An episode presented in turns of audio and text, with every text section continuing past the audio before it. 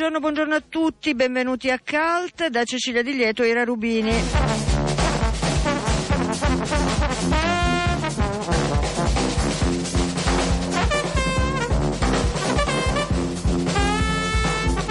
Come sempre vi ricordo che per comunicare con la trasmissione potete mandare degli sms al 331 6214013 oppure una mail a diretta chiocciolapopolarenetwork.it. Ci siamo, ci siamo. Oggi è l'inizio della mostra del cinema di Venezia. Dopo il notiziario delle 13.30 ci colleghiamo con la nostra inviata Barbara Sorrentini. Avremo il racconto di Vincenzo Mantovani.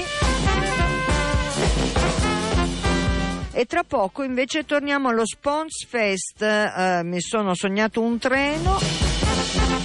Abbiamo la nostra inviata Stefania Persico che ha degli ospiti e delle voci. Adesso ci andiamo a collegare con lei.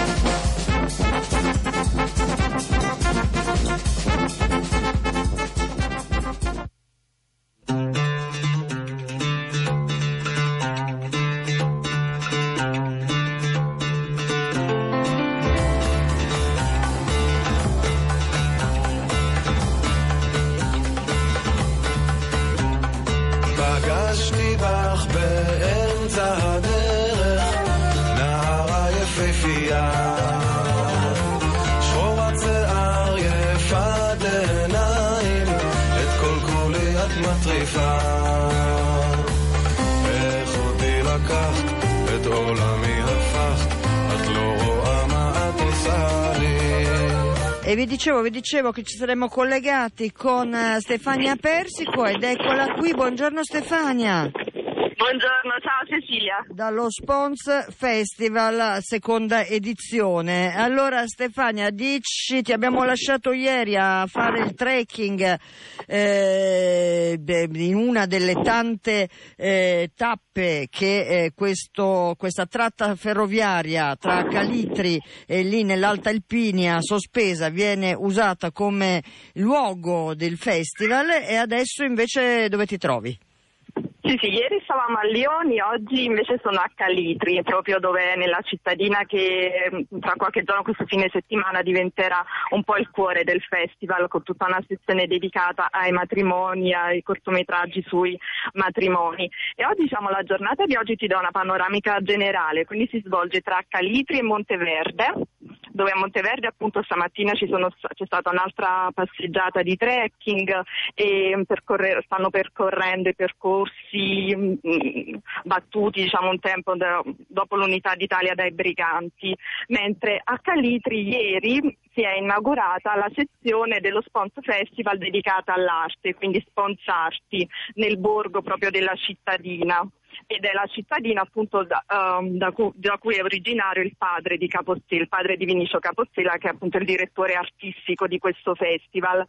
E nella sezione ieri dedicata alle arti ci sono state la, si è inaugurata la mostra di tre artisti di Mariangela Capostela, Adrian Paci e Claudia Losi. Mm, Questi tre artisti hanno esplorato appunto nelle- nei loro lavori eh, diciamo, il concetto di matrimonio e emigrazione in eh, vari modi. Mariangela Capostela ad esempio ha realizzato un'opera collettiva ieri con le donne del posto legata all'attesa. Il monumento all'attesa, monumento perché eh, è un omaggio, ha voluto essere un omaggio alle vedove bianche. Chi erano queste vedove bianche? Quelle donne che una volta sposate poi il marito partiva per eh, cercare lavoro in Nord Italia o comunque in Nord Europa, loro restavano nel paese. Molto spesso diventavano vedove bianche nel senso perché poi mh, la loro diventava un'attesa vana. mh, Un'attesa vana del marito, mentre Claudia Losi, che è qui con me, ha lavorato sulla promessa. È stata anche quella di Claudia Lotto un'opera collettiva e vorrei, perché è molto interessante come è nato proprio il percorso di questa, come è nata l'opera di Claudia Losi e vorrei che ce lo raccontasse un po'. Eh, quando mi hanno invitato allo Spons Fest ho immaginato um, di raccogliere alcune dire, risposte a due domande molto semplici, le prome- la promessa che hai ricevuto e la promessa che hai dato. Eh, abbiamo utilizzato una rete di eh, persone che mh, hanno lavorato sul territorio, quindi qui nell'Alta Irpinia e lanciato mh, la, la, raccolta su Facebook, quindi sono arrivate risposte di ogni tipo, da eh, cose molto pratiche legate al, so, alla vita quotidiana, quindi un tizio mi ha risposto la promessa che ho ricevuto 80 euro oppure promesse. Ricordiamo chi l'ha fatta questa promessa. esatto, e ho invece promesse molto più legate al, alla, alla questione dello sposalizio, quindi eh, mi ha promesso di amarmi per sempre, oppure anche risposte molto personali, profonde, cose che non mi sarei assolutamente aspettata come... Mh, eh, di, questo, di, questa persona che ha mancato la promessa alla figlia che, di portarla a Napoli alla finestrella perché appunto la figlia è, è morta. Mm. Quindi insomma cose anche molto, molto, molto intense. Tutte queste risposte sono state raccolte e rielaborate per poter essere poi trascritte su delle fettucce di tessuto colorato che insieme a una decina di persone qui del, di Calipri nel borgo antico, che è un borgo mm, che sovrasta poi eh, il centro abitato, perché è la parte terremotata che è rimasta mm. eh, disabitata, in parte ristrutturata con un intervento architettonico davvero esemplare. Eh, ha accolto queste, quest, questo lavoro di, di, intreccio dove queste risposte sono state tessute come trama e ordito fino a perdersi nel loro significato, un po' come accade alle promesse che vengono lasciate al vento e si se ne perdono le tracce. Certo. Quindi la, la, raccolta è avvenuta attraverso mail, poi Facebook e proprio anche praticamente attraverso una rete locale. Sì, materialmente eh. la famosa scatola dove devi inserire il foglietto con su scritto eh, la, tua, la tua risposta. Quindi anche a livello calligrafico è interessante perché mm. molti hanno dimenticato come scrivere e quindi era nel senso che le, la scrittura era anche interessante da guardare perché a parte la scrittura degli anziani perfetta da manuale ai ragazzini che a, a parte errori di grammatica era veramente straordinario le abbreviazioni, oppure l'essere capitato maiuscole, minuscole mischiate interessante, potrebbe essere una fase successiva. Un altro lavoro, diciamo così, esatto. una corollario. La risposta appunto è arrivata, la risposta è arrivata da, da che fasce di, da, che, da, da, chi, insomma, da donne, uomini, che fascia di età? Come... Eh, credo abbiano risposto tutte le, le età, quindi non so, dalla, mm. dalla, madre che ha trascritto la risposta della bambina, eh, mi avevi promesso sì, una, una bambola per la mia promozione e non me l'hai regalata, che mi ricordo come dire una mancata promessa, o, ma il signore anziano mm, che appunto risponde invece raccontando cose anche abbastanza profonde. Solo una risposta in dialetto eh, mm. di, di, questa una donna, mm, mi avevi promesso una bambola, adesso non, non conosco il calitrano, quindi non mi, non mi lancio eh, mi hai promesso una bambola 40 anni fa, ma io della bambola non ho ancora visto braccia, quindi sono davvero risposte di, molto varie tra loro e mi piaceva che me, tessendole insieme diventasse come dire una, una, cosa illeggibile da un certo punto di vista, ma volendo eh, su dei fogli su cui ho stampato poi tutta la lista delle, delle risposte, chi lo desiderava poteva andare a leggere appunto, le risposte ricevute. Ecco, questo tuo modo di lavorare coinvolgendo le persone attraverso le domande, quindi non è nuovo, insomma non l'hai inaugurato con lo Sponsor Festival, deriva anche da precedenti lavori che hai fatto a Mirandola durante sì, il terremoto. Esatto, ci sono stati diversi lavori. Diciamo che eh, il lavoro più simile a quel meccanismo, a quello mm, che è stato realizzato, realizzato qui, è stata in occasione di una, una mostra collettiva a cui, chiesto, a cui, mi era stato chiesto di partecipare a Mirandola, che è questo paese a pochi chilometri da Modena, che qualche anno fa è stato, almeno il centro storico, praticamente roso a terra, e almeno i monumenti storici, quindi sappiamo bene cosa succede quando accade questo, ma ehm, avevano chiesto appunto a quattro artisti emiliani in questo caso di, di pensare a un intervento, lavorando ovviamente con uh, la collettività perché poi eh, era una ferita aperta, quindi non si poteva cioè, è difficile lavorare in una situazione del genere e toccare dei temi così profondi e dolorosi mh, senza coinvolgere direttamente le persone, almeno per me questo era imprescindibile. Quindi la, il meccanismo che ho innescato con queste domande molto semplici e aperte era eh, che cosa hai perso e che cosa hai trovato. Quindi il ragazzino che mi ha detto ho trovato le cuffiette dell'iPod a, a, una donna che mi ha forse dato la risposta che ancora adesso ogni tanto mi, mi ripeto come mantra perché mh, ha, raccont- ha, scritto semplicemente oh, cosa hai trovato, ho ritrovato la forza nella pancia, che mi è sembrato una... Um, la risposta più positiva che, di, di, forza, di reazione a un, a un, evento così nefasto che insomma, ti, ti, sconvolge la vita perché tutti hanno perso qualcuno in quell'occasione certo. stavano ricostruendo tutto un tessuto sociale e anche di, di, di sentimento nella vita, no? di, dover continuare a lottare per poter andare avanti. E anche Calitri comunque è una zona uh, in cui uno dei paesi Stefania, colpiti dal terremoto Stefania, dell'80 sì, Stefania, mi senti, no, volevo darti la tempistica, abbiamo 11 minuti in totale, eh? quindi per okay, darti un'idea. Esatto. domanda e salutiamo sì, Claudia, scusami, scusami.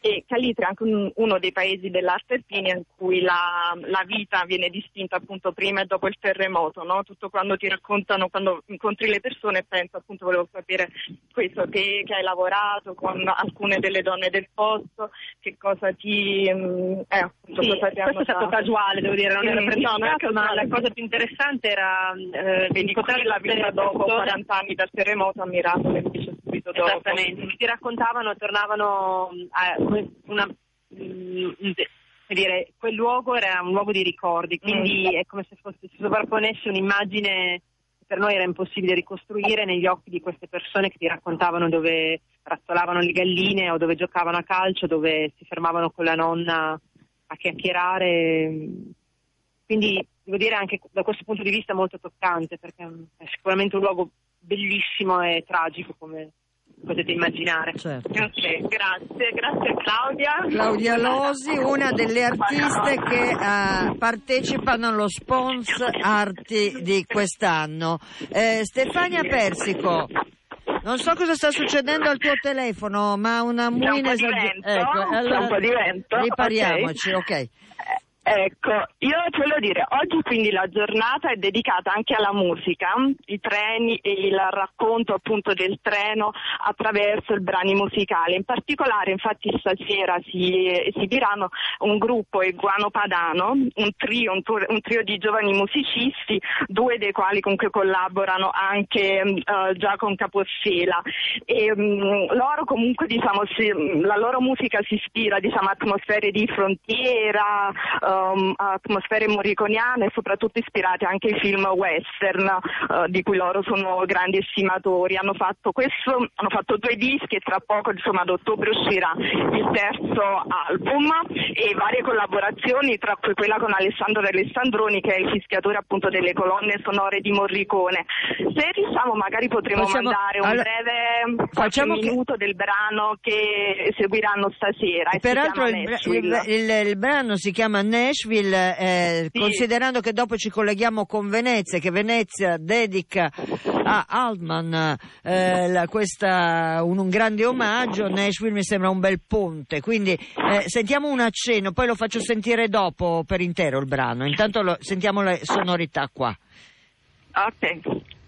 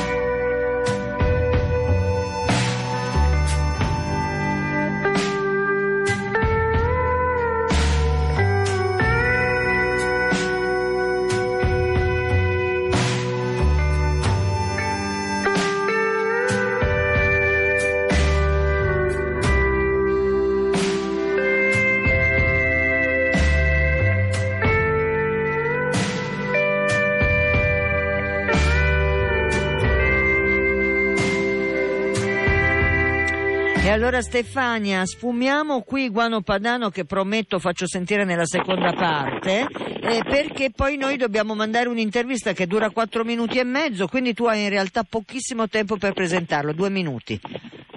Sì, sì, l'ho incontrato ieri praticamente nella um, passeggiata insomma, a Lioni e si chiama uh, Rocco Iolando ed è un um, operaio insomma, adesso in pensione che ha lavorato per tutta la vita sulla tratta ferroviaria a Avellino Rocchetta e quindi poi da, um, era molto legato comunque al suo lavoro in ferrovia tanto che durante appunto tutta la, uh, i suoi 36 anni lavorativi ha conservato tutti gli oggetti legati al suo lavoro quindi che poi ha donato un piccolo museo etnografico a Lioni. E quindi ci troviamo il, il primo stipendio, il primo ordine di servizio, um, delle lampade a petrolio che si utilizzavano per, uh, insomma mi ricordo cosa fare bene, insomma Sì, le- cioè- appunto, lungo la tratta ferroviaria comunque lui lo spiega nell'intervista. Certo, e però diciamo anche che ieri c'è stato questo Mm. incontro eh, Sì, dove il maestro dice... proprio sulla tratta, sulla linea ferroviaria, perché comunque è il luogo scelto per uh, rendere anche mantenere la consapevolezza e il ricordo di cos'è, cos'è questa linea ferroviaria. C'è stato un incontro con il professore Cesarani, che è autore di un libro Treni di carta, che comunque esplora la figura del treno in lettera- nella letteratura mm, uh, europea Certo. e mm, intervistato da Vinicio Capostela e la cosa carina di questo incontro è stata che è stato molto partecipato dalla gente del luogo tanto che a un certo punto è diventata questa assemblea di quartiere in cui tutti davano anche delle proposte insomma mh, dalla- mh, da- proprio dal tema della ferrovia sommessa Avellino Rocchetta perché poi finite a parlare dei problemi comunque che riguardano questo territorio, in territorio. particolare c'è stata sì una ragazza che ehm, ha detto sì è vero il treno magari non ehm, l'utenza era diminuita però comunque bisognerebbe garantire il diritto alla mobilità Eh, certo. sempre alle persone oppure altri che invece sottolineavano come in queste terre ormai lo sviluppo eh, significhi paleoliche, che, ehm, paleoliche Certo. o comunque discariche, tutto o petrolio. Allora, eh, Stefania Persico, mandiamo Rocco Iorlano, eh, Iorlano. eh, Ah, Iorlano, eh, che per l'appunto eh, lavorava in ferrovia. Eh, Sì. ti, ti saluterei quasi Stefania. Ok, ciao. ciao, ciao, ciao, perché andiamo ciao, così ciao. al notiziario con questa voce. Bene. Iorlano. Lei ha lavorato sulla tratta Avellino Rocchetta per 36 anni, quindi a che età? Dunque sono entrato a 25 anni, già ero in ferrovia, entrai nel 1968. Quindi tutta la sua vita lavorativa l'ha spesa fatta- sulla tratta. L'ho fatta sulla tratta Lioni, Lioni Avellino Rocchetta. Qual era la sua mansione? Che faceva? È entrato da operaio semplice? Sono, sono entrato da operaio appunto e appartenevo agli impianti elettrici. Gli impianti elettrici erano tutto ciò che riguardava la sicurezza delle ferrovie. La sicurezza consisteva nel quello, avere la conferma dei segnali, la- la- il funzionamento dei telefoni, il funzionamento degli scambi, i, i controlli elettrici, l'illuminazione della- delle stazioni e tanto tutto ciò che era elettrico insomma eh, riguardava era il mio compito. È andato in pensione poi quando? Sono andato in pensione nel, nel 99. Quindi quando la ferrovia ancora, questo treno ancora viaggiava e... Certamente, eh, il treno ha viaggiato fino al 2010, poi il 13 dicembre del 2010 fu chiuso. Ma io sono stato sempre un appassionato, quindi anche se sono andato in pensione nel, nel 99 ho seguito sempre gli eventi ferroviari, frequentavo la stazione, frequentavo il dopolavoro, eh, ero responsabile pure del dopolavoro ferroviario e stavo sempre insieme ai ferrovieri, vivevo ancora la vita ferroviaria perché mi ritenevo ancora di poter dare una mano. Che quando lei è entrato appunto in uh, ferrovia nel 69, da chi era, qual era l'utenza, chi ci viaggiava su Ah, questi sì, treni, sì. chi erano le persone che prendevano il treno a Lione? Sì, c'erano molte persone, erano tantissime, veramente i treni erano sempre pieni. C'erano i pendolari che andavano a lavorare ad Avellino, andavano a Napoli, c'erano i treni, i treni diretti e soprattutto c'erano gli emigranti. Viaggiavano molto gli emigranti perché si emigrava, era una- un'epoca quella là dove qua in Italia non, non c'era lavoro ma si, si andava verso, verso la Svizzera, diciamo, la Germania si viaggiava. I migranti poi prendevano quelle tratte notturne. Sì, facevano i viaggi più meno notturni, prendevano quasi l'ultimo treno che passava da Lioni per andare a Rocchetta in coincidenza con quelli che venivano da Foggia, insomma andavano a nord. A che ora era quest'ultimo treno? Alle 21, alle 21 c'era l'ultimo treno. E- E mentre invece chi andava a lavorare, appunto, come lei diceva a Napoli, che, sì, sì, sì, che lavori facevano? eh, Sì, sì, sì, si andavano a lavorare se- sulle strade maggiormente, si andava nelle varie ditte, nelle cose, ma si partiva alle 3 la mattina perché per arrivare ad Avellino ci volevano due ore. Eh, Lei nel corso degli anni ha mantenuto comunque da parte tutta una serie di oggetti Sì, conservato, sì, io ave- oggetti che raccontano Ah, io- la storia di questa sì, sì. tratta e poi oggi fanno parte di una sezione del Museo Etnografico di Leoni. No? Sì, eh, questo... Qui lì ad esempio vediamo il, pri- il suo primo ordine di servizio Ecco, nel, pur- 69, nel 69, 10 novembre del 69. 10 dicembre, di dicembre dovrebbe essere, dicembre del 69, perché Cos'era, se lo ricorda? eh, dovevo andare a riparare un passaggio a livello alla stazione di Rocchetta, qua 104 più 432, era uno degli ultimi passaggi a livelli della, della tratta, si trovava a Monteverde. Come arrivai? Siccome i miei predecessori eh, erano tutti anziani, tutti diciamo inabili al lavoro, come arrivai? Dice, senti Orlano tu devi andare a fare questo- questa riparazione e io ci andai non sapendo cosa fare, non sapendo perché fu il primo giorno. Dico, ma come si ripara questo passaggio? Ah. Non a livello? c'era proprio l'apprendistato. Però, eh, però, insomma mi diedi da fare, mi scorciai le maniche come si usa dire e da quella, da quella volta insomma mi imparai molto bene a riparare questi passaggi a livelli, poi segnali di volta in volta altri tipi di lavori, gli scambi ferroviari che erano molto importanti eh, per, per la vita ferroviaria, per la deviazione dei treni da un lato all'altro.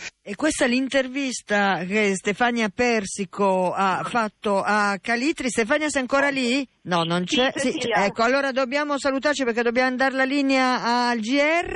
Volevi aggiungere una parola? Bene, insomma, ti ripeto gli appuntamenti per stasera, oltre per al concerto dei Guano Padano ci sarà lo spetta- in chiusura lo spettacolo di magia della Mago Wonder che sarà sul castello di Calitri, sempre il castello San Tommaso di Calitri. E allora poi sp- da domani, Sì. No, no, vai, vai, vai. Da domani? da- da domani inizia invece la sezione dedicata ai coppie del matrimonio. Perfetto, grazie Stefania Persico da Calitri e dallo Spons Fest. Ciao, buona giornata, buon proseguimento. Ciao, ciao. Allora, la pubblicità, le notizie, noi torniamo per la seconda parte dopo con Venezia.